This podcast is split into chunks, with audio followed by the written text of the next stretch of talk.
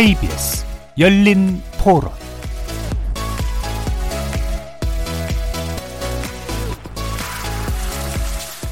안녕하십니까. KBS 열린 토론 정준희입니다.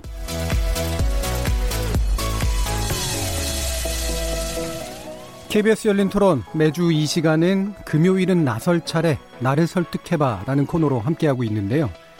서로의 주장만 남는 평행선 토론이 아니라 상대방을 좀 더 설득해 보려고 노력하는 그런 시간입니다. 지난주엔 추석 특집으로 총선 격전지 투어를 세 분의 현역 정치인과 한번 해봤고요. 이번 주에 다시 새내기 정치인 세 분과 함께합니다.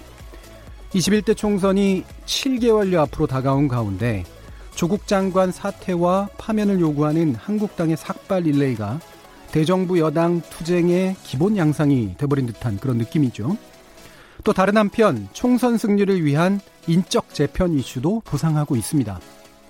자, 그렇다면 새내기 정치인들의 관점에서 볼 때 이런 삭발 투쟁과 젊은 피 수혈이라고 하는 것은 어떤 의미로 읽히고 있을까요?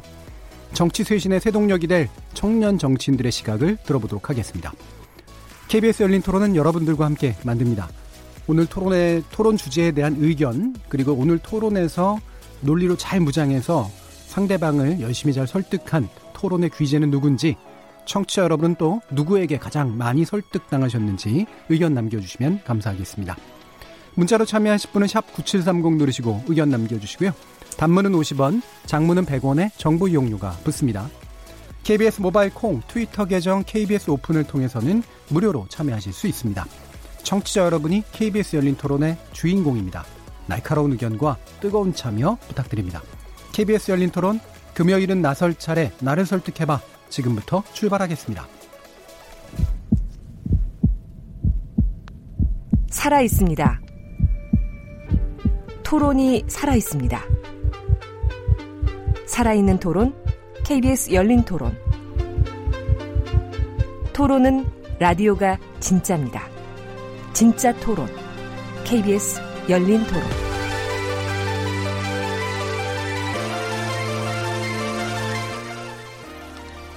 재난 방송 관련해서 우선 좀 알려드릴 내용이 있습니다. 지난 지난 9월 18일 오전 7시에 경기도 연천 지역 양돈 농가에서 아프리카 돼지열병 추가 발생이 확인되었죠. 국민 여러분들께서는 아프리카 돼지열병 확산 차단을 위한 방역 조치에 적극 협조해 주시고요.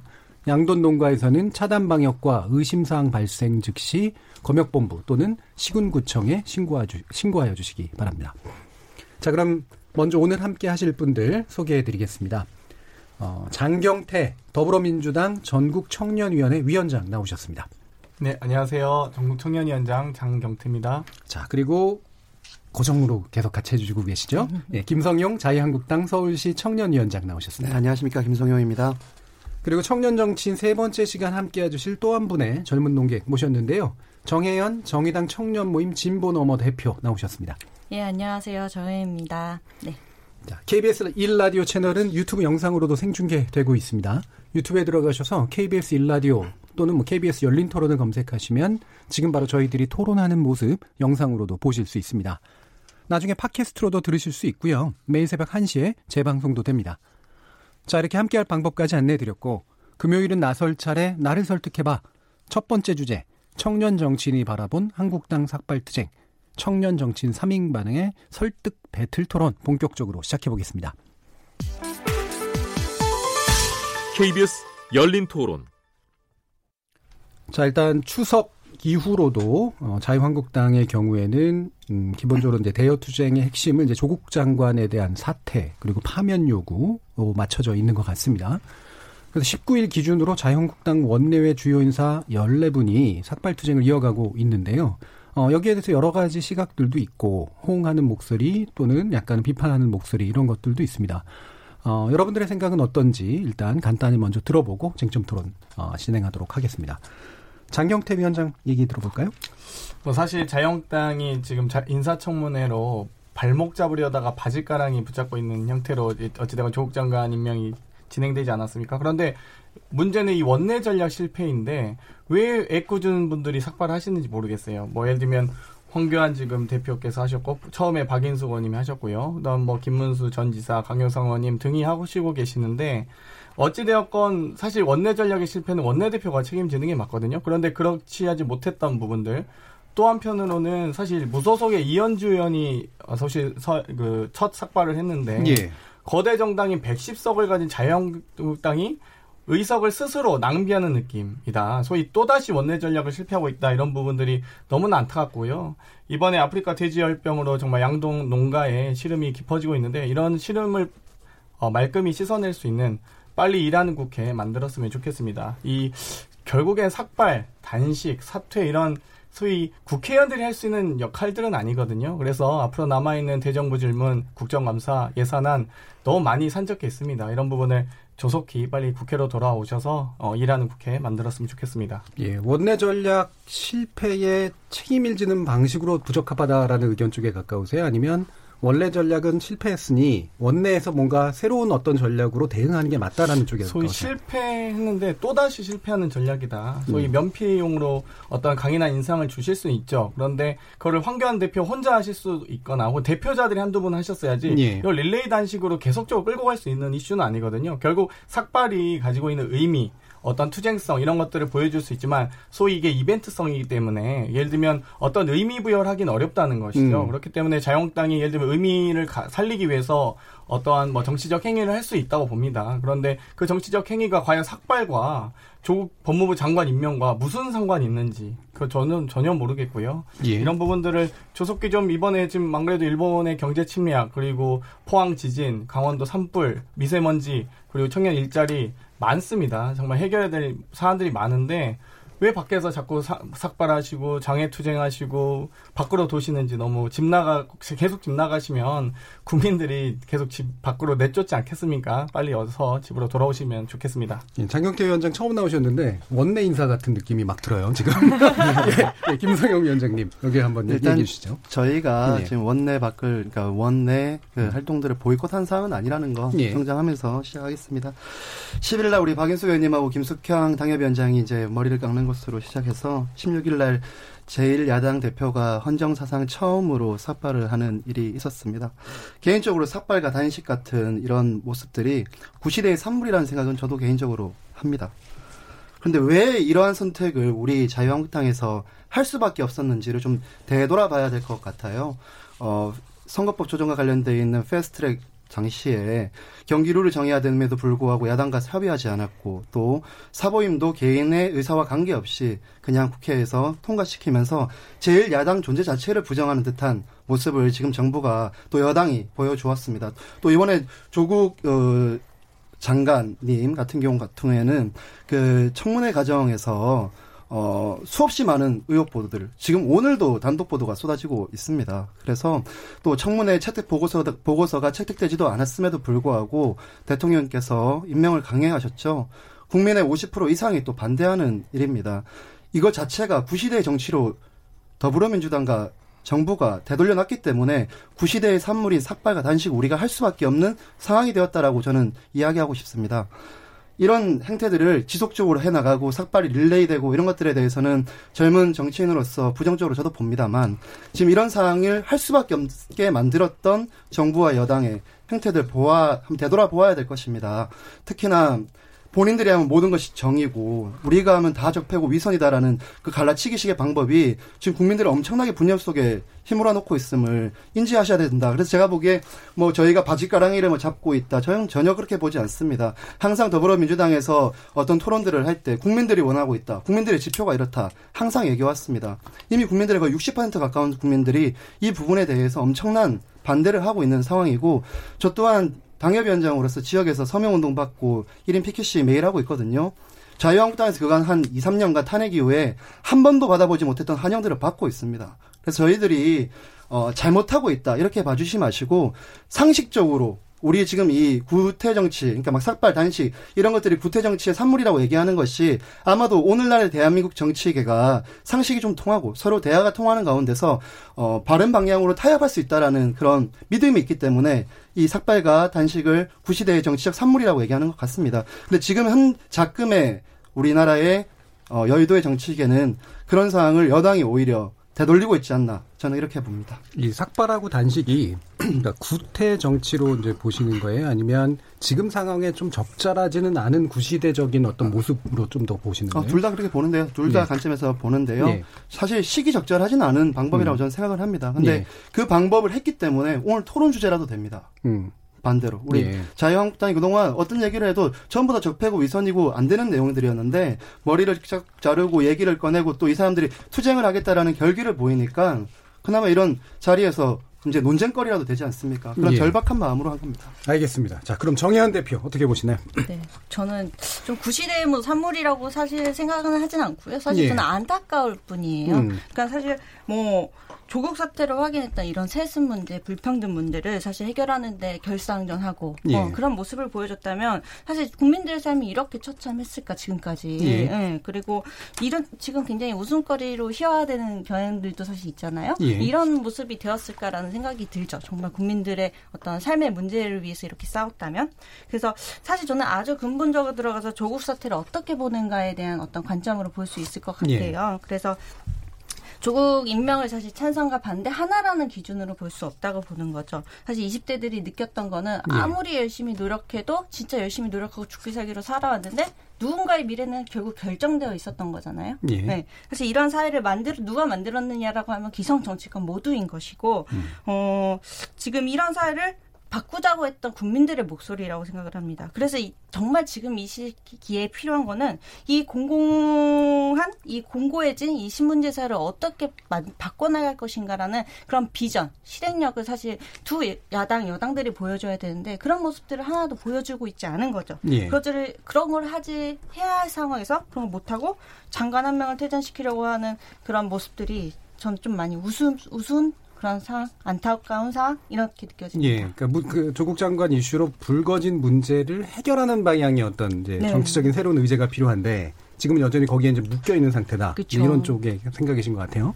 자, 이후로는 이제 뭐 언제든 이제 나시, 나서실 때 나서시면 되는데 먼저 이렇게 저한테 막 액션을 주셨어요. 장경태 위원장께서 네. 예, 이제 나서겠습니다라고 아, 하시면 우리 됩니다. 예. 자영당의 대표님들께서 단식하거나 삭발하시는 경우는 사실 최순실 태, 태블 릿 PC가 발견됐을 때 이정현 당대표께서 갑자기 단식을 시작하셨었어요. 그래서 어, 저희는 이유를 모른 채 정말 그 단식을 바라볼 수밖에 없었는데요.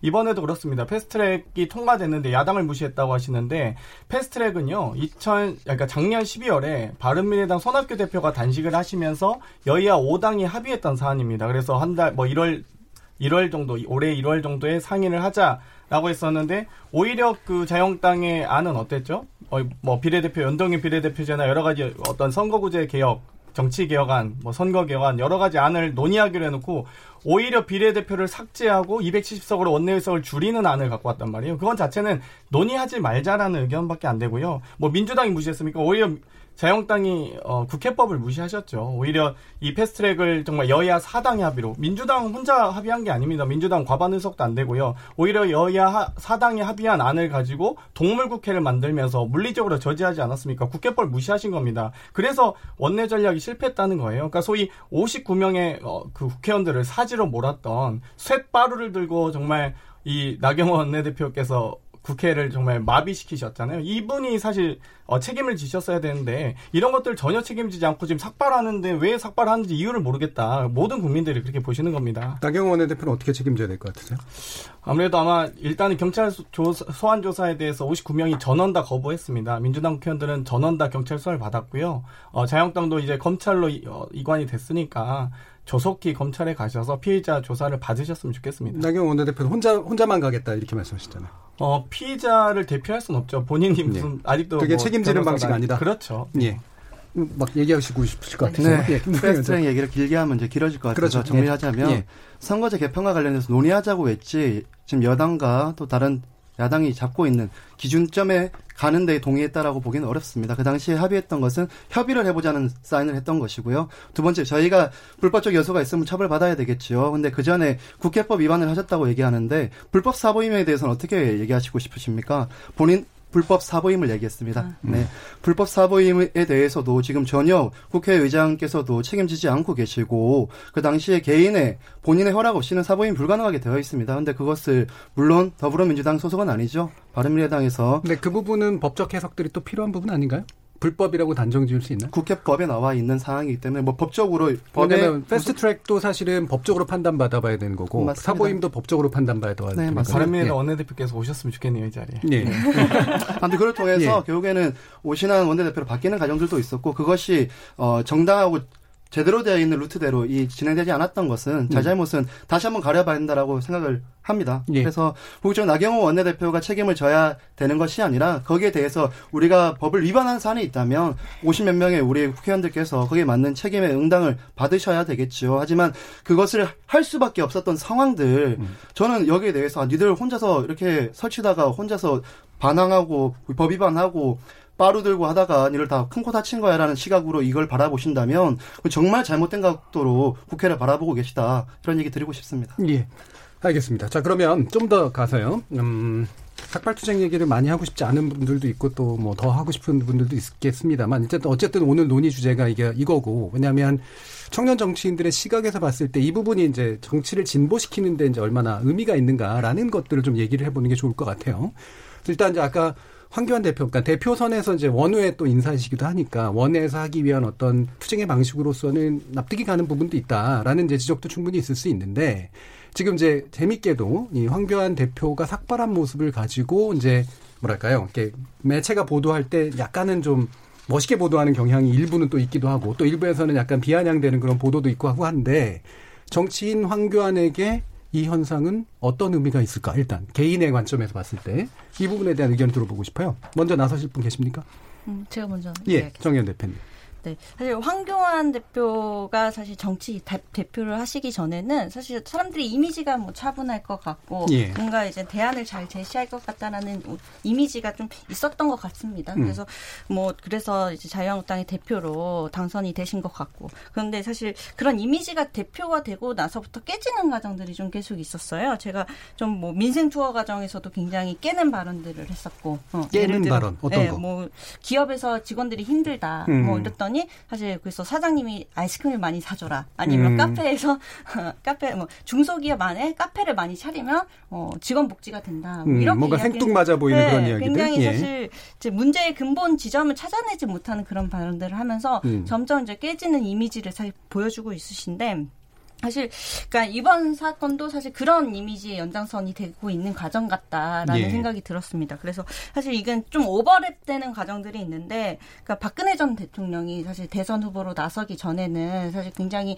뭐 유능하고 좀 이제 정책을 잘 필 것 같은 그리고 이제 아버지 후광 때문이었겠죠. 예. 그럼 실력 있는 정치인으로 사실 보였던 감이 있었는데 대선과 대통령의 어떤 그 과정들을 거치면서 기이한 말들과 사실 어떤 생각 없는 말들, 행동들이 많이 있었잖아요. 예. 이런 것들을 보면서 사람들이 좀 많이 희화를 했었던 문화들이 있었던 것 같아요 인터넷에서 예.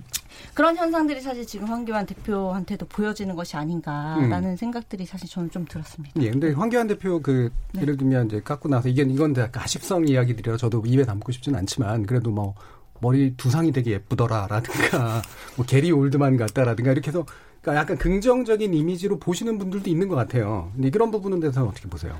저는 이제 뭐 그 지지층, 그러니까 음. 그 반대를 적극적으로 더 하길 원하는 지지층들에게는 사실 그런 모습으로 사실 보여줄 수는 있다고 생각을 해요. 지지층에 국한된다. 네, 지지층에 국한되는 거죠. 음. 사실 제가 사실 자유한국당에 정말 많은 사실 불만을 가지고 있는 것은 음. 사실 자유한국당이 지금 당 대표 체계 그리고 지금 원내대표 체계가 들어서면서 지지층을 확대하는 어떤 메시지나 전략들은 전혀 사용하지 않고 있어요. 그래서 음. 예. 어떤 반대만을 위한 행동들, 음. 반대만을 위한 적극적인 어떤 과격한 행동들을 보여주고 있는데 사실 이런 것들이 동물국회라는 말을 만들기도 했고 음. 어, 그리고 그런 좀 국민들의 삶과 괴리되는 어떤 모습들을 사실 보여준 감이 있다. 예. 그래서 이런 행동도 사실 지지층 결집에 국한된 그리고 음. 그런 평가도 사실 지지층에 국한된 어떤 표현들이라고 생각하.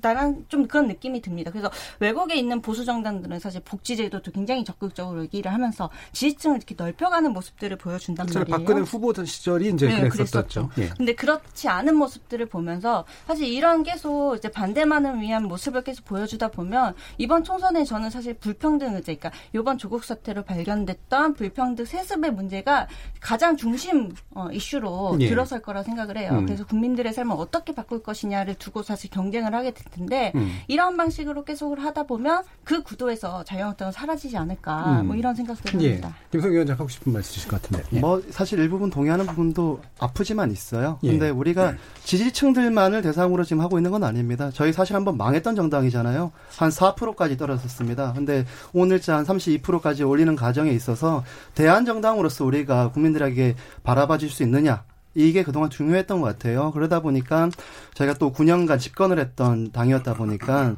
어 싸울 줄도 모르고 정부와 여당이 하는 것에 대해서 어떻게 또 이렇게 국민들의 신뢰를 얻어가면서 대변해야 될지 방법을 몰라서 그동안 좀 우왕좌왕했던 측면들이 있습니다. 실례로 그래서 저희가 강화문에 나가고 사실 촛불을 켰는데요. 촛불도 우리 안 해봐서 되게 엉성하게 하루가 지나가기도 했었어요. 물론 금방 또 잘 적응했지만요. 그런 것처럼 우리 당은 이 학장세를 위해서 계속 대한정당으로서 보여주기 위한 길을 가고 있음을 말씀드리고 싶고요. 삭발 주제로 넘어가 다시 말씀을 드리자면 한교안 대표께서 머리를 자름으로써 저는 어 많은 그래도 이미지 변화가 있을 수 있었다. 소위 말하는 우리 자유한국당 꼰대정당 제가 꼰- 꼰대정당 바꿔보겠다고 뭐 이렇게 예전에 얘기도 해석을 했었는데요. 그 꼰대 정당 이미지라는 게 무겁고 좀 예. 이제 너무 어른스럽게 다가가고 딱딱하고 좀 이런 이미지였잖아요. 또 머리를 투블럭으로 잘라주시는 미용사님의 센스에 따라서 그, 그 이제 사진들이 예, 예. 합성 주제로 사- 삼아지고 예. 저는 그 희롱이라고 생각하지 않습니다. 예. 그것이 20대, 30대들에게 합성하고 이런 놀이 문화로 발전해 나갔다라는 거. 저는 예. 거기에 확장성이 오히려 더 나아졌고 우리 당이 어 그래도 대화를 한번 젊은 사람들도 해볼 만한 정당이다라고 음. 하는 아, 첫 발을 디뎠다라고 저는 의미를 오히려 두고 싶습니다. 그동안은 무슨 말만 하면 좀 뭐랄까 할아버지들 하는 얘기 같고 이렇게 했는데 뭐 이렇게 보니까 멋있게 오토바이 타고 있는 사진도 이렇게 예. 합성해가지고 올리고 하는데요. 이런 어 20대와 30대 청년들에게 의도치는 않았겠지만 다가가는데 또 하나의 의미는 있었다 이렇게 저는 생각합니다. 그 부분은 되게 저- 중요한 지적이라고 봐요. 왜냐하면 제가 이제 온라인 문화 같은 것들을 계속해서 연구해온 네. 사람이기 때문에 네. 뭐 조롱이나 비하 같은 의미도 들어가 있기도 하지만 사실은 이게 소재가 된다는 것 자체가 되게 젊은 층한테는 중요하거든요. 네. 그러면서 젊은 층에게 어쨌든 어, 이렇게 관심을 가질 만한 대상으로서 부상되고 있다라는 측면에 대해서는 일단 열어놓고 보는 건 맞는 것 같고요. 네. 근데 이제 같이 이제 질문이 나왔으니까 어, 지난번에 월요일에 이제 이준석 의원, 그 저기 위원 같은 경우에 이런 얘기를 했단 말이에요. 그러니까 지금이 왜냐 우파 포퓰- 포퓰리즘 나쁜 말로 하면 이제 그렇지만 예를 들면 정시에 100% 도입하자라든가 이렇게 뭔가 상당히 혁명적인 그런 식의 의제를 들고 나오면 그게 실제로 정책화되는 데는 시간이 걸리겠지만 상당히 뭔가 이렇게 지금에 맞는 어떤 정치를 가능하게 하지 않겠냐 이런 식의 주장도 하고 그랬거든요. 어떻게 보세요? 어, 저는 완전 찬성하는 반대요. 선제해야 될 게 있어요. 음. 저는 저는 이렇게 당 얘기에서 우리 젊은 사람들이 좀 바른 소리들을 내야 된다고 생각을 음. 하는 주의인데요. 그러면 우리 당 의원님들께서 예. 자녀들 특례 입학과 관련돼 있는 음. 전수조사 받으셔야죠. 예. 먼저 받고 난 다음에 선제적으로 그런 제안들을 내놓을 때 국민들은 제가 보기에는 반응해 주시고 음. 동의해 주실 거라고 믿습니다. 예. 그래 가야 되겠지만 선절 그러니까 선결돼야 되는 과제가 있다. 음. 그 과제를 우리 자유한국당에서 이제 해야 된다. 저는 뭐 그렇게 주장하고 싶습니다. 예, 예. 뭐 장경태 위원장. 네, 뭐 개인적으로는 김성년 위원장님의 노력이 꼭 예. 잘 성공하시길 바라고요. 음. 어찌됐건 황교안 대표의 행보를 보면 좀 지지자들과 동떨어진 행보를 많이 보이고 있어요. 지지자들. 예, 지지자들, 거의 그 소위 자유한국당의 소위 콘크리트 지지층이라고 하는 30%가 지금 예. 회복하는 과정인 것 같은데 이 과정은 사실 어찌됐건 국무총리 그리고 법무부 장관의 모습을 또 진중한 모습을 기대했던 지지자들에겐 조금 동떨어진 행보가 아닌가. 음. 결국 스스로의 리더십이 혹은 스스로의 당 장악력이 약하다는 걸 좀 증명해내는 것 같아요. 자꾸 이 showing을 보이는 이유는 불안해서 그렇거든요. 들면 초반에 당대표 취임하고 나서 는 친정체계를 강화하시다가 조금 이제 정해투쟁하면서 태극기 집회가 많이 오니까 우리 공화 우리 당에다 그 우리 공화당인가요? 거기 음. 그 그쪽 조원진 대표 쪽에다가 좀 로컬 보내고 약간 손짓을 하다가 갑자기 또 바미당이 흔들리니까 바미당에 좀 가고 하고는 또 무소속 위원장이 삭발하니까 또 삭발하고 약간 자 이런 식의 조금 뭐랄까요 갈대같이 이렇게 흔들리는 모습을 많이 보이고 계시고요. 명확한 정책적 지향이 네, 없다. 그러니까 오히려 비전과 노선, 가치, 어떤 지향점을 제시해야 되는데 그런 것들 전혀 못 제시하고 계시죠. 그래서 좀 아쉽다고 생각하고요. 또 한편으로는 좀 이 소위 민심과 동떨어진 행보, 그러니까 지지자뿐만 아니라 민심과 좀 가까운 행보를 보이셔야 되는데 예, 방금 말씀하셨 듯이 중소기업 관련 카페를 만들어 달라든지 일하기 힘들면 아이스크림 사달라고 하든지 아니면 자기 아들 자랑을 하면서 스펙이 낮음에도 불구하고 좋은 기업을 갔다고 한다든지 정말 이 청년의 삶과는 정말 이 뭐 동떨어진 이야기들 이런 말, 말씀들을 하시고요. 또 사실 삭발이 뭐 방금 희아와 말씀도 하셨는데 원래 약자가 권력에 저항하기 위한 정말 최소한의 수단입니다. 그리고 예. 정말 어떤 그 준엄한 상황에서 할 수 있는 어떤 엄중한 의미를 갖고 있거든요.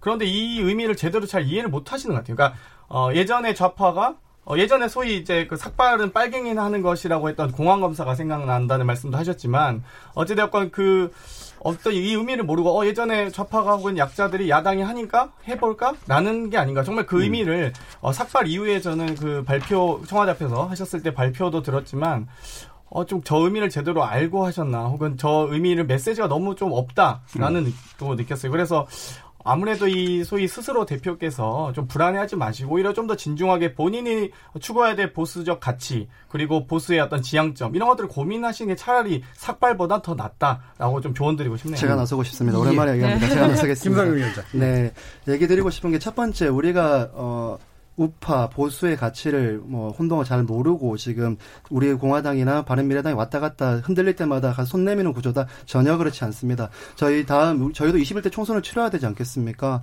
그래서 더불어민주당이 저렇게 공고하고 높은 지지율을 간다면 저희도 이 자유민주주의와 시장경제를 수호하겠다는 헌법 가치를 제 우선으로 삼는 정당들과 함께 보수의 통합을 논의할 수밖에 없는 상황입니다. 그 논의하는 과정에 대해서까지도 불안하고 힘없고 노선 정리가 안 돼서 그렇게 하고 있다라고 하면 다시 말씀드리지만 제1야당을 인정하지 않는 꼴밖에 되지 않습니다. 우리 제1야당도 정책 대안 정당으로 나아가기 위해서 수없이 많은 노력들을 하고 있음을 말씀드릴 수밖에 없는 것 같고요. 근데 다만 좀 이제 한교안 대표님께서 청년들과 함께 어떤 자리를 그간 하시면서 공감 능력이 좀 떨어지는 발언들을 한 것들에 대해서 예. 저도 분노했습니다. 저도 왜 저렇게밖에 말을 못하지? 열심히 일선에 뛰고 있는 우리 젊은 사람들한테 너무 희망을 꺾는 것이지 아닌가 이런 생각이 들었는데요.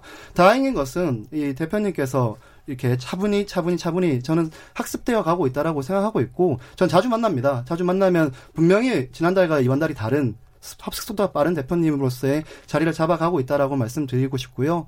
더불어민주당에서 우리 당 보고 더 진중하고 더 조심스럽고 차분하게 가라는 얘기를 하시는 게 너무 어이가 없습니다. 어이가 없는 이유는 아니 지금까지 저희가 음. 자극해놓고. 너무 아, 음. 웰빙 정당이다, 음, 뭐 음. 아무것도 안 한다, 니들은 이런 식으로 비하할 때도 있었고요. 그리고 예. 본인들이 야당 생활 그 한 10년간 할 때 얼마나 가열차게, 얼마나 지독하게 싸웠습니까? 근데 이제 와서 우리가 하는 것은 다 정해니까 니들 조용히 어 싸울 때라도 품위 있게 조- 이렇게 다가와서 얘기하라는 것은 다시 말하지만 우리 야당을 하지 말라고 얘기하는 거랑 똑같다라고 저는 생각합니다. 예. 근데 이게 싸움의 조건이 중요한데, 그러니까 마침 또 얘기가 나왔으니까 그 부분으로 더 가볼게요. 그러니까 삭발이라고 하는 게 뭐 누구 해야 될 사람이 있고 안 해야 될 사람이 있는 건 아닌데 말씀처럼 이제 왜 아무런 권력도 없고 수단도 없는 사람들이 어떻게든 뭐 이렇게 사회에 좀 자신의 모습을 보여주기 위해서 마지막에 선택할 수밖에 없는 그런 어떤 투쟁의 방식 중에 하나인 건 맞는 것 같거든요. 네, 그러니까 자유한국당 입장에서 굉장히 절박한 상황이다라고 하는 거, 절절한 상황이다라고 하는 건 그 정당의 입장에서는 맞고 거기에 호응하는 분들도 있는데 예, 국민 다수의 이제 시각에서 보면은 뭔가 약간 이제 매, 매치가 잘안 되는 듯한 정말로 저분들의 절절한 상황일까? 권력이 없는 분들일까? 이런 생각이 드는 측면들이 있는 것 같아요. 거기에 대해서는 네. 어떻게 보세요? 네. 예, 정의원 대표.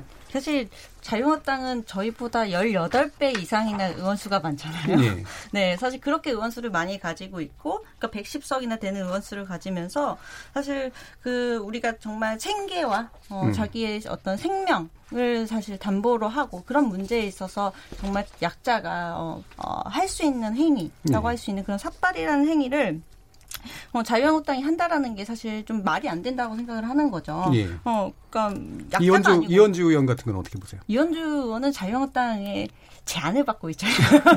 어, 사실 부분입니다. 아직 정해진 거 아무것도 없습니다. 그렇게 얘기하지 뭐 마십시오. 그런 얘기가 도는 것 예. 같은데 뭐 예. 전혀 어, 아닙니다. 네, 예. 뭐 그런 이야기가 도는데 음. 사실 그렇게 사실 할 수 있게 자유한국당이 선택할 수 있는 카드가 그런 기회뿐인가라는 음. 생각이 드는 거죠. 사실 그래서 사람들이 더 조롱을 하고 어, 비난하고 있는 사람들이 많이 있는 것이고 어 그리고 그러니까 지금 사실 제가 조금 많이 좀 지금 어 저런 말을 해도 되나라는 생각이 드는 게 지금 공, 제1 야당의 대표가 학습하고 있고 배우고 음. 있으면 안 되죠. 네. 매일 배워야죠, 매일. 저도 그말 하고 싶었어요. 아니, 매일 배워야죠. 공부하는 자리가 아닙니다. 대표는 대변하는 자리지. 네, 근데 대표는 뭐이 부분은 뭐 네, 상황에 따라 좀 다른 이해가 가능할 것 같고요. 예. 학교입니까? 네, 뭐 그런 거는 할 수 있어요. 그러니까 음. 지금의 이제 기성 세대들이 청년 세대가 가지고 있는 어떤 공정함에 대해서 알지 못하고 이해하지 못하는 것에 대해서는 사실 저는 어 저희가 사실 이야기 이해하는 것에 대해서 어 귀를 기울여 달라고 하고 사실 네. 이런 문제 의식들을 함께 좀 뭐 같이 나누자고 하는 것들이 있습니다. 사실 사실 저는 기성세대 정치권 정치하시는 저희 당을 포함해서 사실 모든 정치인들이 사실 그런 문제에 대해서 새로운 세대들의 어떤 공정함에 대해서 잘 모른다 이런 생각은 들지만 사실 공당의 대표가 되시는 분이 사실 이거는 정치 전략의 차원이잖아요. 음. 그리고 청년들의 문제에 대해서는 정확히 잘 이해하고 있어야 되는 거고 우리 예. 한국 사회 가장 핵심적인 문제인데 그런 것들에 대해서 학습하고 있고 배우고 있다라고 하는 것은 좀 적절하지 않은 알겠습니다. 그런 이제 상황입니다. 한번더 예, 다시 마치겠습니다. 얘기하는데. 예, 예. 드리고 싶은 얘기가 있는 게 음. 어, 우리가 전략의 부재다. 그리고 지금 우리 대표님께서 삭발한 것이 국민 다수들이 뭐 부정적인 시각으로 보고 있다. 전혀 아닙니다. 오늘 리얼미터에서 나온 이 사항들은 물- 물론 이 삭발로만 이루어진 현상들은 아닐 겁니다. 조국 장관을 임명하고 이런 여러 가지 과정들을 통해서 대통령 지지율이 역대 최저로 떨어지게 되었죠. 또 이 더불어민주당과 자유한국당의 차이도 6% 안에 5 차 포인트 안에 들게 되었고요. 그 부분은 갤럽 아니면 리얼미터 리얼미터는 6.2% 차이입니다. 예, 예. 네. 음. 네, 조사 개요를 좀 말씀해 주셔서 네, 알겠습니다. 예. 죄송합니다. 예. 네, 6% 안으로 좁혀지고 있는 상황이고요. 또 이게 밀어서 잘했다 못했다를 오마이뉴스에서 의뢰해서 했는데요. 저희 정당 지지도보다도 한 10% 이상이 한 40% 정도가 물론 찬성이 더 높, 그러니까 반대가 높았습니다. 근데 찬성도 42% 정도가 나왔다라고 합니다. 예, 그 부분은 제가 좀 네. 구체적으로 말씀드릴게요. 네. 왜냐하면 이건 이제 선거 관리에 관련된 알겠습니다. 부분이라. 그래서 어, 18일 날 전국 성인 504명을 대상으로 리얼미터가 오마이뉴스 의뢰로 진행한 거고요. 어, 95% 신뢰 수준의 표본 오차 플러스 마이너스 4.4 포인트인데 이때 반대가 52.4, 찬성이 42.1 이렇게 나오네요. 네, 맞습니다. 예, 그래서 얘기를 이어가자면 한 10% 정도 우리 정당 지지보다 더 많이 나왔어요. 예. 예. 그러니까 이게 국민 대다수가 이렇게 이 삭발에 대해 부정적으로 보고 있다라고 단정짓고 얘기를 안 하셨으면 좋겠다는 얘기를 먼저 드리고 오히려 지지층보다 더 넓은 맞습니다. 예. 네, 저는 음. 그렇게 생각합니다. 예, 알겠습니다. 저 예, 좀 얘기를 나- 나서 드리자면 보시죠. 사실 예, 그 정현 대표. 어, 여론조사 결과를 보면 사실 우리가 이 문제에 대해서 가장 분노한 층이 사실 20대라고 생각을 하는데 20대에서는 특이하게 사실 이 삭발 투쟁에 대해서 찬성한 정도가 굉장히 낮았어요. 음. 어, 낮았었고 그리고 사실 이 조국 사태를 봤어도 사실 20대들이 느끼는 감정들을 사실 여론조사 좀 살펴보면 아, 요거는 여론조사 결과를 더 자세하게 얘기를 해야 되는지 모르겠는데 어떤 네. 예, 수치를 얘기하지 않으시면 대략적인 트렌드만 얘기하면 됩니다. 그, 어, 조국에 대한 임명에 대해서, 이건 사실 청문회 전에 했던 조사였는데, 조국 임명에 대해서 찬성하는 비율과 반대하는 비율이 20대에서 현저히 낮게 나왔어요, 둘 다. 예, 사실 예. 뜨거운 반대도 아니고, 뜨거운 찬성도 아닌 거죠. 사실 저는 이 조국 사태에 대해서 청년들이 느꼈던 건 뭐냐면, 어, 좀 더 이, 조국에 대해서 뭐 반대를 적극적으로 하는 건 아니지만 일단 중립 기업부터 박자라고 하는 20대들의 만, 중립 기업. 어, 예. 조금 더 사태를 가- 예, 예. 보겠다라고 예. 하는 그런 공정함도 사실 보여주는 것이면서 동시에 이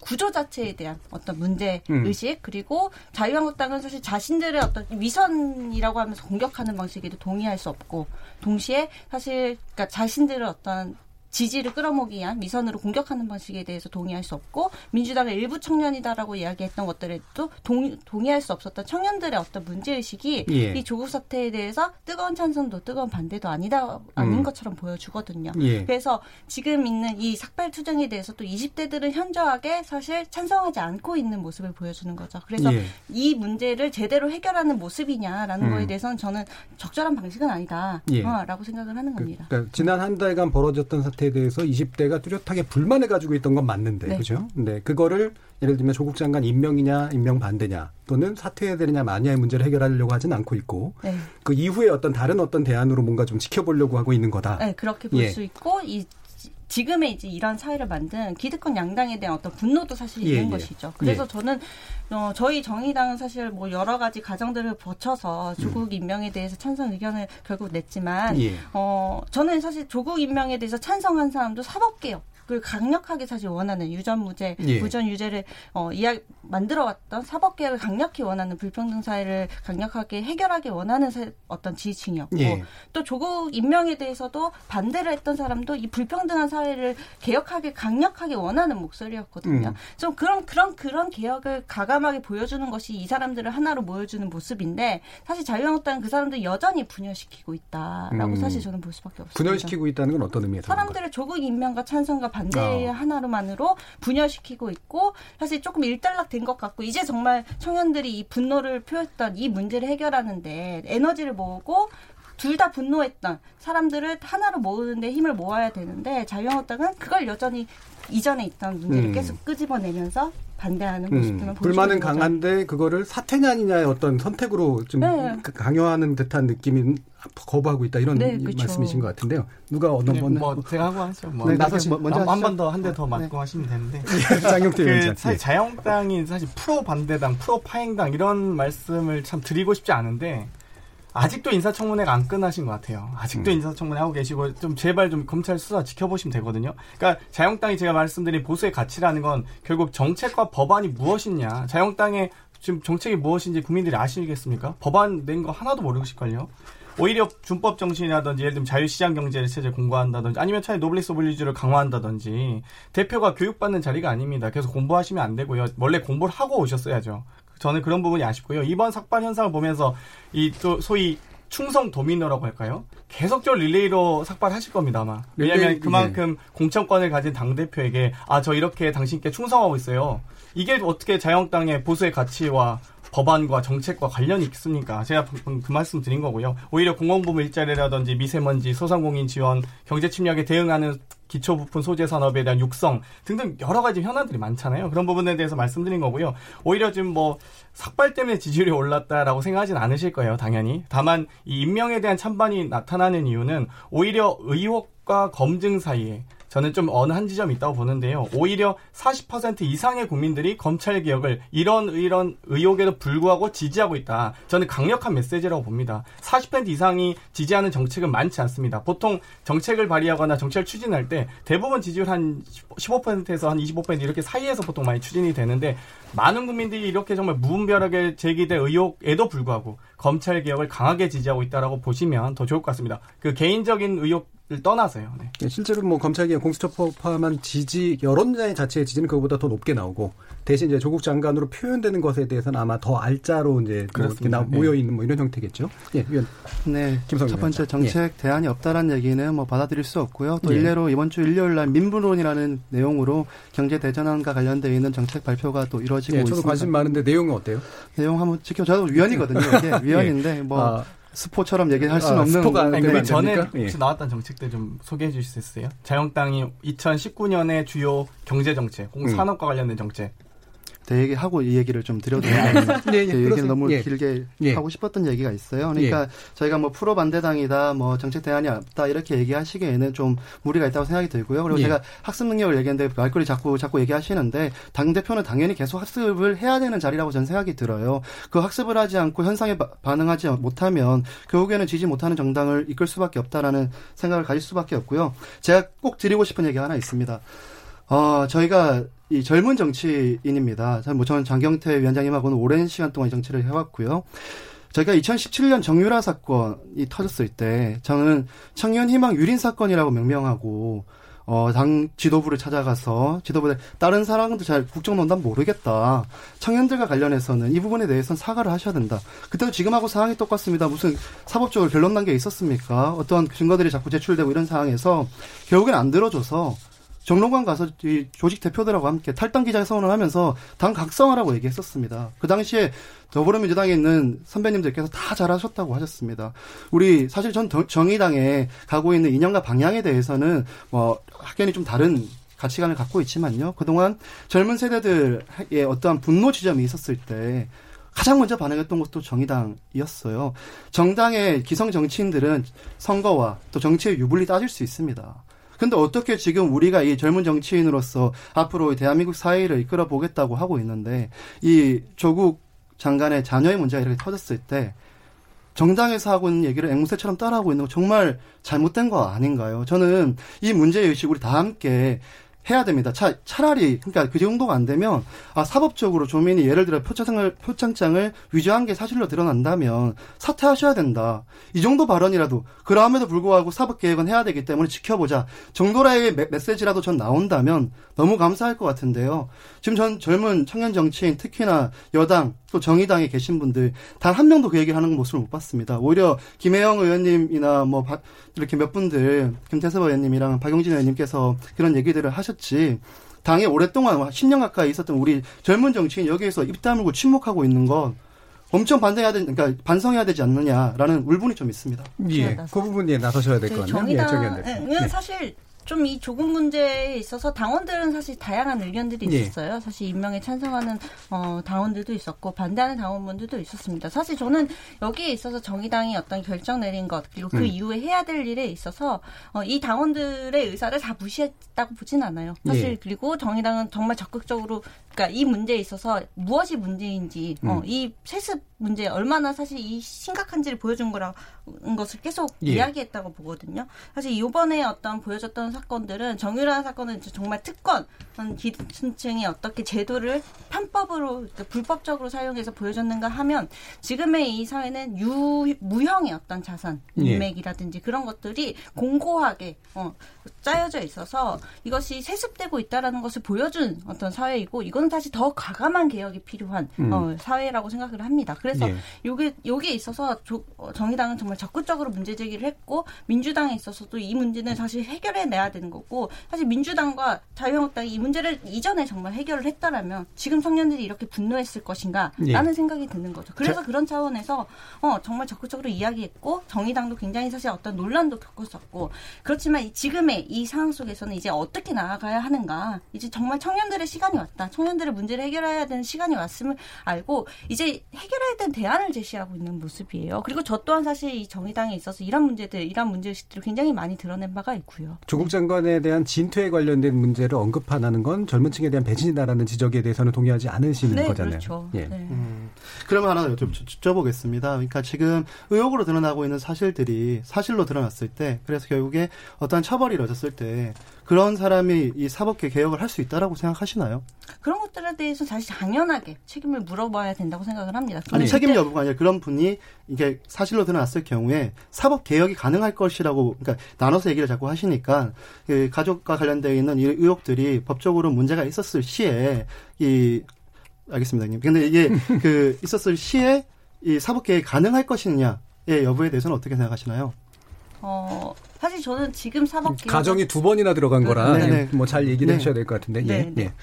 어, 그 두 가지가 사실 있는 상황, 그러니까 사법개혁을 더 적극적으로 할 수 있을 것이냐의 문제는 음. 사실 저는 조국이 더 지금부터 보여, 조국 장관이 보여줘야 될 모습이다라고 생각을 하고요. 지금 이만큼 장, 어, 전국적으로 정말 뜨거웠던 상황만큼 네. 조국 장관은 정말 더 불철불야하면서 정말 이 문제를 해결해내야 된다고 생각을 합니다. 그래서 정의당은 그 역할을 하는데 정말 강력하게 비판을 하면서 뭐 잘못된 것에 대해서는 비판을 하고 잘한 거에 대해서는 더 적극적으로 협조하면서 가야 될 문제고요. 예. 이 법적으로 개인이 이 개인이 문제가 있을 것이냐 없을 것이냐라는 것은 저는 사법적으로 판단해서 어, 예. 만약에 정말 책임져야 되는 상황까지 가야 된다면 그렇게 가야 한다고 생각을 하고 그렇지 않은 상황이라면 어, 정말 자기가 보여준 어떤 이 법무부 장관으로서 보여준 정치력 어, 그리고 나가야 될 방향들을 얼마나 잘 보여주는가로 평가받을 것이라고 생각을 합니다. 예. 장경태 의원 혹시 하지 말씀 사실 이제 예. 뭐 거치에 대한 부분은 가정에서 할 수는 없는 것 같은데요. 예. 어찌됐건 이 장관 검증 과정이 정말 이 인사 검증이냐 아니면 가족 뒷조사를 해서 인신 공격하는 과정이었냐 이런 정도의 좀 구분을 했으면 좋겠어요.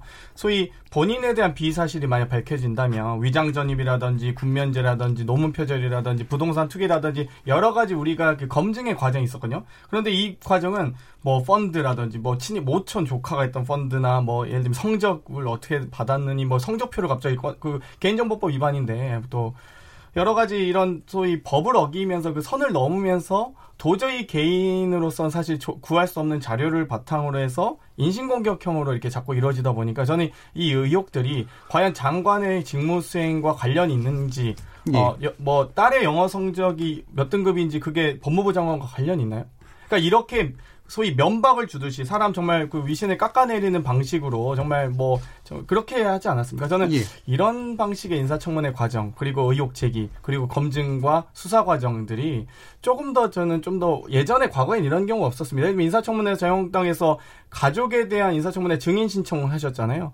지금까지 장관 인사청문회 과정에서 가족을 그 증인 신청한 적은 없습니다. 그렇기 때문에 이런 부분들이 너무 좀 과하다. 우리가 정치의 정도를 걷는 사람이 되고 싶다면 최소한 넘지 말아야 될 선 같은 게 있는 예. 거거든요. 그래서 너무나 이 소위 이 노무현 대통령에 대한 논두렁 식의 조사하듯이 정말 뭐 거의 그 뭐랄까요 정말 명예를 훼손하는 방식으로 이렇게 이루어지는 것들이 정말 떠올랐고 너무 안타까웠습니다. 예, 김성희 위원장의 네, 짧게, 짧게 네, 듣고 짧게 예. 하겠습니다. 인사청문회 제도에 대해서 좀 변화가 있어야 되는 것에 대해서는 동의하는 바입니다. 너무 신상털기식으로 이렇게 예. 하는 것에 대해서는 좀 바꿔야 되겠지만 그게 조국 장관에게만 그렇게 했다라고 보는 건 무리가 있다라고 생각이 들고요. 그리고 노무현 대통령께서도 그랬고 박근혜 대통령 탄핵 당시에도 수없이 많은 가짜뉴스와 신상털기와 이루어졌습니다. 또 인사청문회 과정에서 어, 박근혜 정부 초기에 제가 이름은 다 기, 기억이 안 나지만 계셨던 분들 수없이 많이 국무총리 후보부터 시작해서 다들 그렇게 가족 뒷조사 때문에 그만두는 일이 있었습니다. 청문회 전체적인 분위기는 바꿔야 되겠지만 제도적으로 개선은 해야 되겠지만 사법부 개혁을 하겠다라는 사람에 대한 이 정도의 의혹이 계속 물밀적으로 나온 후보도 처음이었다. 그 얘기도 안 할 수가 없겠네요. 예, 알겠습니다. 여, 뭐, 여기 더 이상 가면 이제 또 저- 다시 또 예, 네. 블랙홀로 들어가기 때문에 요 정도는 충분히 의견 표현들이 됐을 거라고 보고요. 예, 금요일은 나설 차례 나를 설득해봐. 어, 지난 10일 어, 무소속 이현주 의원의 삭발을 시작으로 삭발 릴레이가 자유한국당 원내 인사들까지 이어지고 있는데 이 삭발의 정치학을 위주로 지금 조국 장관 사태에 관련된 내용까지 세 분과 함께 어, 토론해 봤습니다. 계속해서 이제 2부 순서에서는 이 이른바 젊은 피수열이라고 불리우는 인적 재편에 관련된 문제를 통해서 어, 이야기를 좀 더 나눠보도록 하겠습니다. 여러분께서는 KBS 열린 토론과 함께하고 계십니다.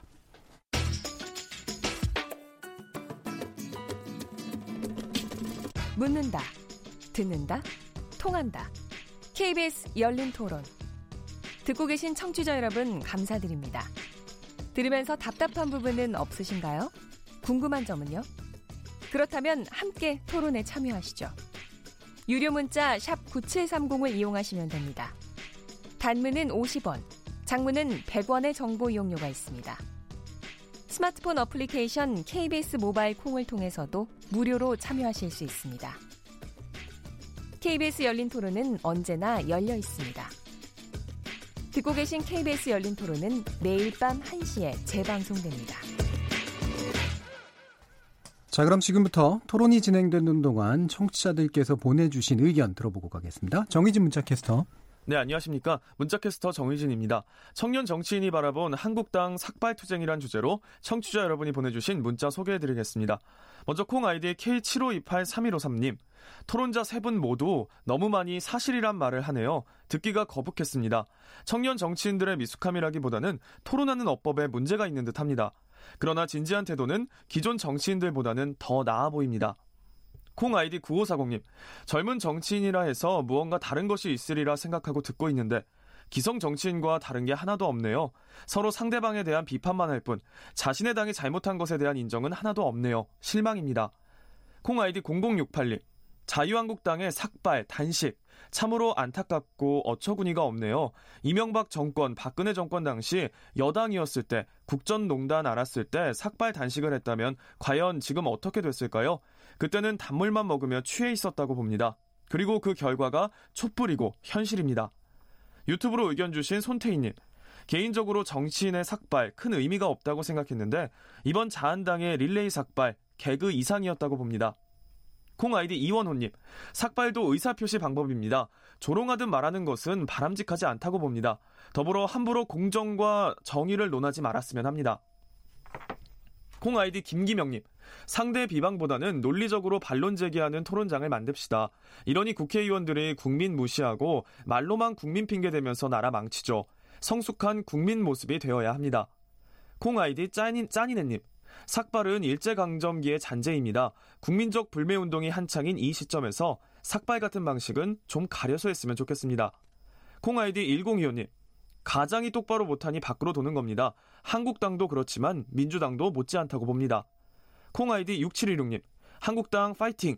이번 기회에 전부 머리 깎고 군대 안 간 사람들은 입대를 나머지는 해병대 극기훈련으로 심기일전에서 어떤 외부의 적으로부터 국가와 국민을 지켜주시길 바랍니다. 유튜브로 의견 주신 미소미소 청취자분. 국회 정상화가 안 되는 게 어이가 없어요. 잘잘못 따질 필요 없이 여야 다 똑같아요. 콩 아이디 노형우님. 어느 국회의원이든 자신들의 행동 모두가 로맨스인가 봅니다. 의원님들은 스스로 마음의 거울을 보실 수 없다는 게 안타깝네요. 콩 아이디 6392님. 삭발은 거의 아무것도 없을 때 하는 것입니다. 그리고 과거 자유한국당 판검사 출신 의원님들. 삭발은 깡패 집단이나 하던 행위라고 평가절하했습니다.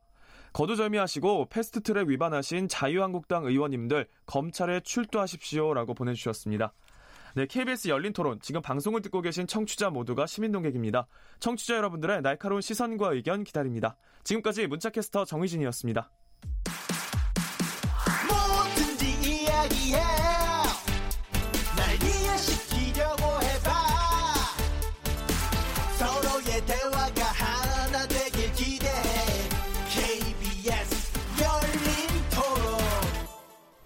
자, 그럼 후반부 토론 시작해 보겠습니다. 장경태 더불어민주당 청국 청년위원회 위원장, 김성용 자유한국당 서울시 청년위원장, 정혜연 정의당 청년 모임 진보노모 대표 이렇게 세 분과 함께합니다. 자, 뒷부분에서 이제 또 평가하는 시간들이 있어서 어, 시간 여유가 이렇게 많지는 않은데요. 사실 전 이게 더 중요한 이슈인 것 같았는데 예, 이렇게 시간이 아주 많이 남지는 않았습니다. 일단 이 세 분 어, 어떤 식으로 그 정치에 입문하게 되셨는지 간단히 한번 소개 좀 해주세요.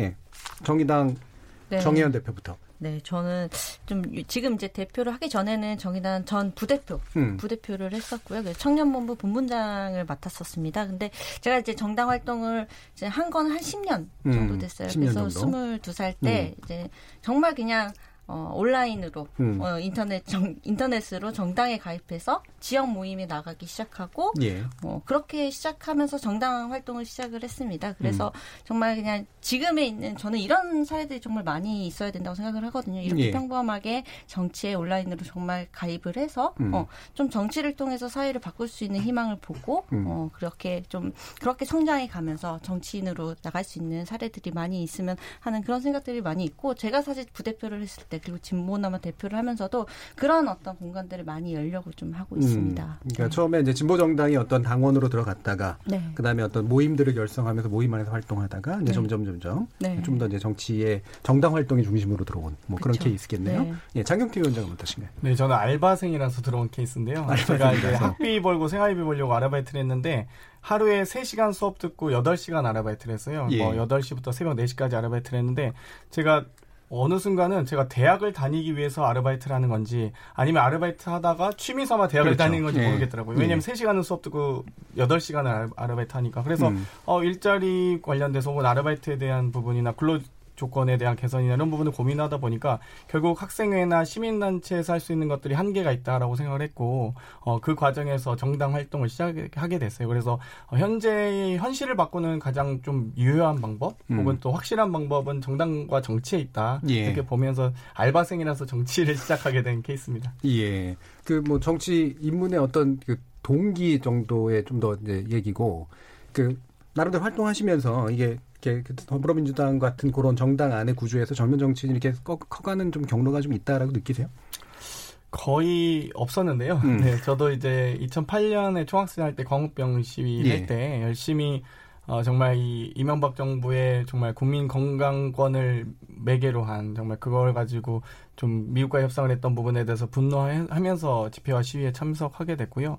이 과정에서 민주당의 대학생위원회를 처음 만들었었어요. 예, 처음 예. 만들어지는 과정에서 저도 어, 정당에 참여하게 됐고 그 이후에 청년위원회 활동하게 되는데 사실 당내 지금 인재 영입이 이슈기 어, 이- 뭐 주제긴 한데요. 인재 영입만큼이나 더 중요한 게 인재 음. 육성에 있습니다. 그래서 예. 정말 정당 정치가 발전하기 위해서는 청년 정치인이라는 건 따로 어떤 마이너 리그가 있는 게 아니거든요. 그렇죠. 보다 우리가 젊은 정치 혹은 좀 더 빨리 일찍 시작한 정치일 뿐인데 어, 마치 기성 정치와 청년 정치로 나눠서 어, 마이너리그가 있는 것처럼 이야기하시는 분들이 많아요. 그래서 저희가 정말 훌륭한 또 나중에 기성 정치인으로 또 성장하기 위해서는 지금부터 정당이 가지고 있는 어떤 인재 육성 프로그램들을 만들었으면 좋겠다 이런 생각도 하고 있습니다. 예, 김성현 위원장은 어떠세요? 네, 저도 뭐 비슷한 시기에 강옥병 씨를 예, 예. 다른 시각으로 바라보고 다른 시각으로 바라보고 어, 이게 예. 다 사실일까? 군대 갔다 온 직후였거든요. 예. 저녁 이후에 그렇게 이제 자유주의 쪽에 예. 이제 학생 운동을 시작하다가 음, 저도 이제 총학생장 으로 음. 이제 시작을 해서 전국대학 총학생회 모임이라는 이제 소위 말하는 비운동권 예. 한 80여 개 대학을 이제 이끌면서 음. 2012년 우리 대선 할 때쯤 예. 정당으로 영입돼 들어온 케이스입니다. 음, 그래서 그분이 그분이었군요. 네, 예, 네, 제가 서- 케이스. 성함하고 매칭은 안 네, 됐었습니다. 네, 네. 그래서 들어와서 예. 근데 저는 오늘 장경태 위원장님하고 100% 동감할 수 있는 얘기를 해주셨어요. 예, 예. 그래서 가슴이 따뜻한데요. 사실 어, 인재 영입에 있는 것이 아니라 그렇죠. 인재 육성에 음. 있다. 제가 처- 정당에 처음 들어와 보니까요. 젊은 정치인들이 잘하고 있음을 증명하는 것이 당 대표 그 차문을 누가 열어주느냐. 음. 뭐 이런 것들이 청년 정치인들이 누가 잘하고 있다 못하고 있다를 정하고 참 이렇게 링이 없더라고요. 음. 그렇죠. 전 지방대 출신이었는데요. 예. 항상 이렇게 공정한 링에서 싸워가지고 지면은 지는 대로 또 이기면 이기는 대로 이렇게 지냈으면 좋겠다라는 생각을 많이 가졌는데 어떠한 교육 프로그램도 없고 또 공정하게 이렇게 매번 이렇게 공정을 예치, 예치 지만 정당 내에 공정한 그런 프로그램이 청년들에 비해서 아무것도 없음을 많이 느꼈었어요. 그래서 예. 권력, 권력자 뒤에서 항상 잼만 날리고 이런 이 청년들 그래서 음. 줄잡기 하는 청년들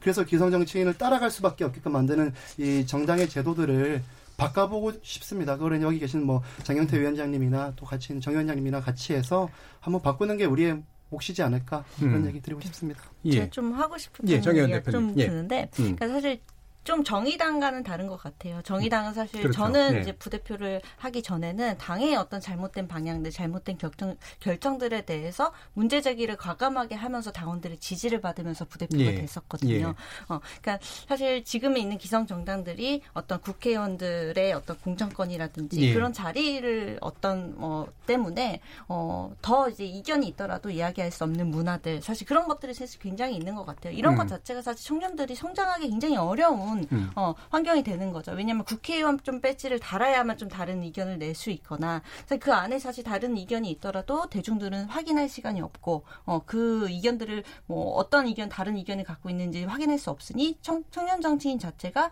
어떤 사람 시민들의 지지를 받거나 자기 지지자들을 끌어모을 수 있는 환경 자체가 잘 안 만들어지는 예. 것 같다 이런 생각들이 예. 들더라고요. 이제 확실히 이제 정의당과 같은 진보 정당이 그러니까 그 사람이 영입 그러니까 들어오는 방식이나 당내 민주주의나 이런 식의 방식은 기성 정당들 보다는 확실히 좀 뛰어난 부분이 있는 것 같긴 하거든요. 근데 제가 뭐 기회 드리기 전에 잠깐 질문을 할게. 근데 거기서도 왜 이제 중간 허리 이상에 아마 제 세대하고 비슷할 텐데 옛날 운동권 했던 이런 네. 분들이 굉장히 강하게 당뇨로 이제 자리 잡고 있으면서 이게 이제 되게 좀 아, 너무 두텁다라고 하는 비판이 나왔었던 거로 저는 알고 있거든요. 혹시 어떤가요, 상황은? 그러니까 저도 저 음. 또한 사실 그런 것들을 강력하게 문제 제기를 하면서 사실 음. 그렇게 성장한 사례인데, 그러니까 뭐 그런 어떤 우리 당에도 여러, 여전히 음. 사실 기성세대가 어떤 자신들의 생각, 음. 그러니까 지금은 사실 20대들이 분노를 가지고 있는 정치를 외면하는 이유라도 사실 맞, 예. 맞다, 맞다 있겠죠. 음. 그런 것 또한 사실 정의당에도 사실 있어요. 음. 그렇지만 어 제가 사실 이런 사례들이 되었고 그러니까 어떤 이견 당내에 대한 이견들을 드러내고 또 다른 어떤 우리 합리적 어, 선택들을 해야 된다라고 이야기를 했을 때 이것을 사실 지지해주는 사람들을 좀 많이 만들 수 있는 환경 자체는 되는 것 같아요. 그래서 예.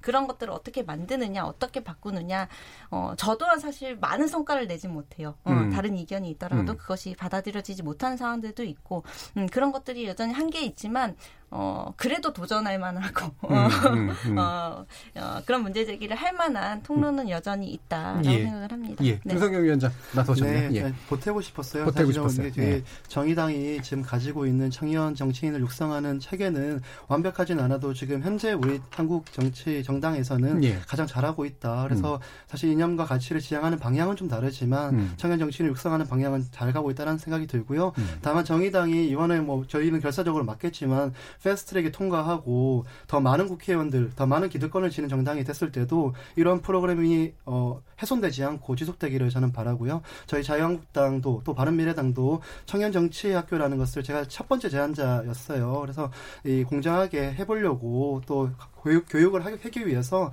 많은 노력들을 하고 있다. 이런 짤막한 자유한국당의 홍보도 합니다. 네, 깨알 같은 홍보까지 들어갔습니다. 예. 이 여기 계신. 세 분다 어찌됐건 선출직 당직자 라고 하죠. 예. 보통 어, 누구에게 임명받은 사람들이 아니라 다 선거를 통해서 선출됐었기 때문에 아마도 이 청년 정치가 정말 느끼는 어떤 뭐 저희는 항상 기득권이었던 적이 없거든요. 항상 약자였고 청년 내. 정치 측면에서. 예, 그렇죠. 뭐 정당 내 워낙 음. 이 정의당에서 배지 한번 달아야 당 당론 채택 과정이나 목소리 한번 낼 수 있다고 하는데 국회의원이 여섯 명인 정당에서도 이런데 음. 저희 같이 100명이 넘는 정당에서 어떻겠어요? 저희 뭐 보이지도 않겠죠. 저 뒤에 멀리 있고. 그래서 그래서 이 과연 우리의 젊은 시각과 아이디어들을 정당 내에서 반영할 수 있는 구조 이런 것들을 만드는 것도 중요하고요. 또 끊임없이 이 청년 인재들을 육성하고 재생산해내고 또 발굴해내는 과정들은 결국에는 임명받고 누군가에게 선택받는 정치가 아니라 우리 스스로 선택할 수 있는 정치가 돼야 된다. 결국 선출직 당자들 수를 좀 많이 늘렸으면 좋겠다. 저는 그런 음, 생각도 들어요. 그러니까 선출직 당직자의 수가 확실히 좀 느는 것도 또 구조적으로 되게 중요한 문제겠네요. 이게 제가 젊은 피수열이라는 표현을 썼습니다만 전 사실 이 표현 되게 안 좋아하거든요. 그러니까 예 전에 이른바 삼김시대 산물이고 그 당시에 이제 젊은 피를 수혈한다는 건 말 그대로 노인의 몸인데 피만 잠깐 해서 잠깐 반짝 뭐 정신 돌아온다 뭐 이런 정도의 네. 비유를 봐도 정말 문제가 없을 정도인데 지금도 아마 이제 영입 방식에 대해서 불만들이 꽤 있으실 것 같아요. 특히나 이제 어, 총선 또 다가오면 유명한 사람, 전문가, 뭐 이렇게 막 미디어에 나오는 분들 이런 분들이 어느 순간 갑자기 훅 치고 들어오는 이런 식의 경우들이 되게 많을 텐데 이것이 장단점은 물론 있습니다만 어떻게 해야지 개선될 수 있다라고 보세요? 사실 저 같은 경우에는 이 부- 고민들을 많이 해봤었거든요. 그리고 또 저 같은 경우에 지금 송파구 병의 당협위원장을 맡고 있는데요. 예. 이게 될 때도 어, 누구 권력자가 준 게 아니라 공개 오디션이라는 절차를 거쳐서 10명의 지원자를 어쨌든 이렇게 운 좋게 이겨가지고 음. 지금 위원장에 와 있거든요. 근데 그것 또한 명과 암이 있더라고요. 그래서 음. 소위 말하는 대로 또 밖에 율사 출신들 또 전문직에 계신 분들이 능력이 없다고 또 보기는 어렵잖아요. 그렇죠. 예. 그래서 그건 그거대로 오고 또 음. 당에서 육상에서 나가는 이 사람들하고 이렇게 직종이 다르기 때문에 예. 국회는 다양성을 보장해야 되기 때문에 여러 직종에서 와야 되잖아요. 음. 그 중에 당 안에서 최소한 올라가는 사람들의 좀 수를 정해주고 음. 그들이 좀 공정한 방식으로 예를 음. 들면 토론도 거치고 투표도 거치고 아마 더불어민주당은 비례대표를 뽑는 과정에 있어서 그런 것을 차용하고 있는 것으로 알고 있습니다. 그래서 예. 그건 상당히 뭐 높게 사야 되는 것으로 보이는데요. 그런 타당들의 사례들을 잘 모아가지고 음. 최대한 공정한 과정으로 누구나 도전할 수 있고 음. 본인의 능력 여부에 따라서 획득할 수 있는 기회를 주어줘야 된다. 뭐 음. 그런 가치로 저는 보고 있습니다. 그렇죠. 근데 공정하는 방식의 시스템이라는 게 워낙 또 여러 가지 맞습니다. 말들이 많아서 네. 뭐이 온라인 표가 어떻게 되냐 이런데 적어도 어쨌든 진입 장벽 자체 가 낮아야 된다는 소리잖아요. 네, 그죠? 맞습니다. 예. 또 다른 분들. 예. 아무래도 이제 뭐 대부분 이제 명망가 유명인들을 영입함으로써 새로운 활력소가 되기도 한데요. 사실 음. 성공한 사람들이 약자를 대변할 수는 없습니다. 예. 어찌됐건 국회와 의회는 대표성과 비례성을 담보로 구성이 돼야 되는데 다수를 대표하는 것도 중요하지만 가치를 반영하는 것도 중요하거든요. 예. 그런데 과연 유명인, 명망가 사실 이런 분들은 돈도 있고 권력도 있고 조직도 있고 또 대부분 사회적으로 성공하신 분들이거든요. 성공하지 못했더라도 저는 사회적 가치가 있다고 봅니다. 그렇다면 뭐 청년, 여성, 장애인, 노동 모든 이 성공하지 않아도 되는 중요한 사회적 가치들을 국회가 반영해야 되는데 과연 이렇게 좀 유명인들만 만약 영입하게 된다면 그런 다양한 가치들이 반영될 수 없다고 보고요. 또 한편으로는 방금 이제 뭐 비례대표 경선 바- 과정에 대한 언급을 하셨는데요. 저희는 이제 중앙위원회에서 투표해서 국민 경선을 거칩니다. 그러니까 다수의 국민들이 어, 공감할 수 있는 과연 이 정치적 가치를 어떻게 선택해낼 것인가가 결국 이 비례성과 대표성을 강화하는 어, 좀 건강한 국회를 어, 구성하게 되는 과정일 텐데요.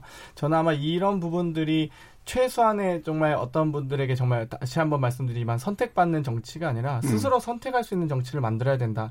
그러니까 정치인 스스로도 저- 서- 어, 선택을 해야 되겠지만 국민들이 선택할 수 있는 정치를 만드는 게 정당의 역할이라고 봅니다. 예. 네. 장경 대표님. 저도 이제 국민들의 참여, 어떤 음. 선택을 받을 수 있는 어, 과정들이 굉장히 중요하다고 생각을 하는데요. 지금까지 사실 인재 영입 방식이 사실 뭐 성공한 사례도 있겠지만 실패한 사례들도 있었단 말이에요. 음. 예. 사실 저는 이, 인- 이, 이현주 국회의원이 예. 사실 그런 실패한 사례에 예, 맞다. 예, 예. 왜냐하면 민주당에서부터 시작해서 지금 사실 그렇죠. 어, 예. 일저 끝까지 가고 계시는데, 어, 그러니까 그 비전을 제시하고 그 비전에 대해서 그 당의 지지자들과 당원들이 평가하고 음. 어, 검증할 수 있는 과정들이 사실 굉장히 중요한 거죠. 예. 그러면 그런 정치적 비전을 드러낼 수 있는 공간을 충분히 만들 수 있느냐가 음. 사실 저는 이번 총선에서 굉장히 중요한 과정이라고 생각을 합니다. 그래서 그러니까 미국에서 이제 오카시오 코르테스라고 굉장히 사실 유명한 어, 서, 어, 30살의 정치인이 있는데 그 정치인은 원래 바텐더였어요. 그냥 예. 평범하게 일하는. 근데 그런 평범한 바텐더로 일했던 저- 사람이 어, 정치인으로 되고 오픈 프라이머리를 통해서 시민들의 지지를 받고 그래서 굉장히 미, 미국의 굉장히 유력 정치인이라는 정말 오래된 정치인을 이기 꺾고 지금의 이제 핫한 어, 음. 어, 20대 정치, 30대, 20, 30대 정치인이 됐단 말이에요. 이런 사례들을 사실 저는 많이 만들어야 한다. 한국 예. 사회에서도 평범한 시민들이 정치에 참여하고 자신의 정치적 비전을 검증받고 그래서 그걸 통해서 지지를 받고 성공할 수 있는 사례들 어, 이런 것들 만들어줘야 된다. 알겠습니다. 참 이게 더 얘기하고 싶은데 이제 네. 평가 시간이 왔어요. 예. 그래서 어, 시간 한 3, 4, 3, 40초씩 아마 평가를 해주셔야 될 것 같은데 일단 개인에 대해서 이제 두 분의 평가를 듣는 그런 방식으로 하겠습니다. 먼저 장경태 위원장에 대해서 이그 표말을 들어주시죠. 어, OX 세모. 세모는 중간에 세우는 거 아시죠? 자, 하나, 둘, 셋. X 둘두분다 아니, X셨습니까? 저 세모입니다, 세모. 아, 저, 저 세모입니다. 아, 두분 다 세모. 네, 참여라고.